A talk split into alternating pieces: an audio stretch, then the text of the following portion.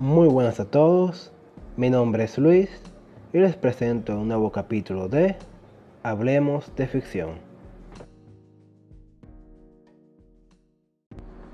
Hoy es sábado random, así que toco un tema, como dice el nombre, al azar. Hoy no voy a hacerlo con amigos ya que ellos, la mayoría están ocupados, así que hoy lo haré solo y creo que lo haré sobre los remakes. Un remake, como dice su nombre, es hacer las cosas desde el inicio, volverlo a hacer de nuevo. Es algo que ya existía y volverlo a hacer de nuevo. Tal vez cambiándolo completamente o tal vez manteniendo un poco del original. No creo que los confundan, en el caso de videojuegos, con los remaster.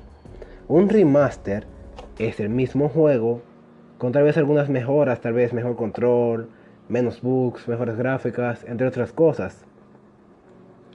Un remake es hacerlo desde el inicio, es coger el juego, la historia que él tenía, y volver a hacer el motor, los mundos, hasta, algunos, hasta los personajes en algunos casos, desde el inicio. Muy bien, ya explicar las diferencias. Comenzaré hablando un poco sobre lo que opino de ellos en realidad. Y últimamente ha habido muchos remakes, especialmente en Hollywood, no sé si se han dado cuenta. Y en el mundo de los superhéroes también ha habido muchos. Y, me y también he visto que la mayoría no termina siendo tan buenos. Y yo opino, en, mi, en lo que he pensado también, es que es muy fácil hacer un remake.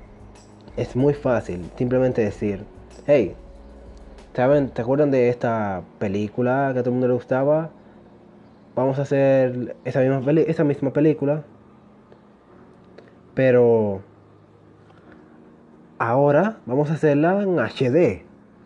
En vez de decir, hey, esa película luce bien. ¿Qué tal si le hacemos unos pequeños cambios y lanzamos en Blu-ray? No, no, no, no, no.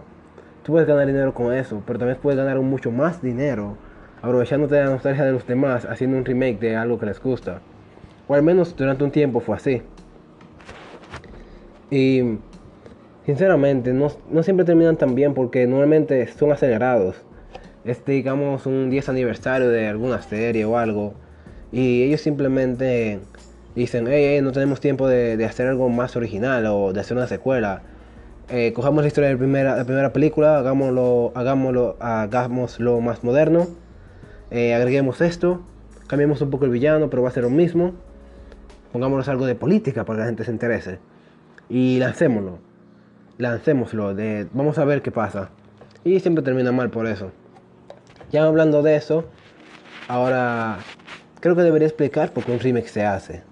No solo se hace por dinero, ya que como ya dije muchas veces le sale mal.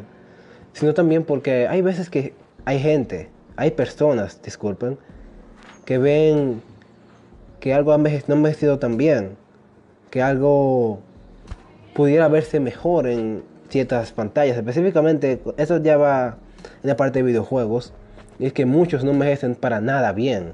Los gráficos cambian mucho, especialmente los juegos, los primeros juegos tridimensionales, esos no todos envejecieron tan bien. Los juegos en 2D normalmente se ven bien, ya que, especialmente los de Super Nintendo, ya que eh, los, los gráficos fueron bien dibujados, había aún había mucha aún había mucha esperanza, había mucho mucha gente que le encantaba. Y no solo eso, era un poco más fácil que, un, que los gráficos en 3D. Así que no, no todo luce tan bien. Además, no solo las vistas, sino también a veces algunos, algo, la, historia, la historia misma. Hay historias que la verdad tampoco envejece tan bien, ya que fueron hechas pensando en un tiempo. Hay historias también que si lo hacen como Watchmen, que sigue siendo un cómic grandioso a pesar de todo el tiempo que ha pasado, pero hay otros que no. Hay otros que tienen que crecer, tienen que desarrollarse más, que ya no es suficiente para los tiempos actuales. Como hemos visto, ya muchas personas dicen que ahora voy a tomar un ejemplo de manga, lo cual no, de mangas, lo cual no siempre hago, y podemos ver el ejemplo de Dragon Ball Z. Mucha gente lo llama un shonen aburrido, un shonen que no sirve para nada. Pero hay que tener en cuenta también que es de los primeros. Muchas veces por eso la gente no se acuerda de eso. Simplemente dice, hey, es un shonen malo, tiene una mala historia, era horrible. pero la gente no piensa que fue de los primeros. Muchos shonen buenos se basan en eso, al igual que muchos cómics viejos que tampoco han envejecido bien. Antes Superman de un estornudo podía mover una galaxia, no, un sistema solar entero. Si quieren búsquelo, eso ya es un fact que eso ya es una eso ya es algo muy conocido entre los grupos entre el grupo de los fans de los cómics de los fans de cómics. Entre otras cosas que en verdad no envejecen tan bien. Batman antes usaba una pistola. Spider-Man antes era no era un chico muy relajado algo nerd, al contrario era un nerd muy enojón y sus y la gente no le hacía bullying, por el contrario. Se divertían un poco con él, sí, pero ellos le invitaban a fiestas. Ellos querían ser amigos de él, pero era el mismo Peter Parker que no quería. Entre otros personajes, otras historias y otros tipos de cómics, películas y videojuegos. Yo sinceramente, esta es mi opinión ya más sincera, opino que un remake debería hacerse por lo menos cada 20 años. En el caso de los cómics, por lo menos cada 5 años. Y pensarlo bien si merece un remake. Pensar que se puede ganar con eso, no, no de manera financiera, ya que eso puede empezarse después, ya que un remake normalmente va a ganar dinero si era algo muy apreciado, sino de manera personal, lo que la gente de los fans van a querer, si los fans les va a gustar o no, si habían fans en un principio, si hay un público para eso, eh, aún en estos tiempos. Siempre hay que tener esto en cuenta y no muchas compañías lo toman en cuenta. Otra cosa que deberían tener en cuenta de hacerse un remake, además del año y las preguntas que ya hice, es que se puede mejorar. En general, ¿qué se puede mejorar? Porque si es simplemente copiar y pegar lo que ya se hizo, mejor dicen que es un remaster y no un remake. Como fue con Crash Bandicoot Insane Trilogy. Tal vez algunos lo conozcan, pero Crash Bandicoot era un juego de la PlayStation 1, plataformas, y era muy apreciado y lo volvieron a sacar remasterizado en la PlayStation, en la PlayStation 4. Digo remasterizado ya que lo único que verdaderamente se mejora, como ya había mencionado antes, son controles y gráficos. También algo el sonido, en algunas partes, si no estoy mal. Ya que a algunos fans no les gustan los remakes que han hecho de las canciones. Ah, también los remakes se pueden hacer en canciones, que se me olvidó mencionarlo.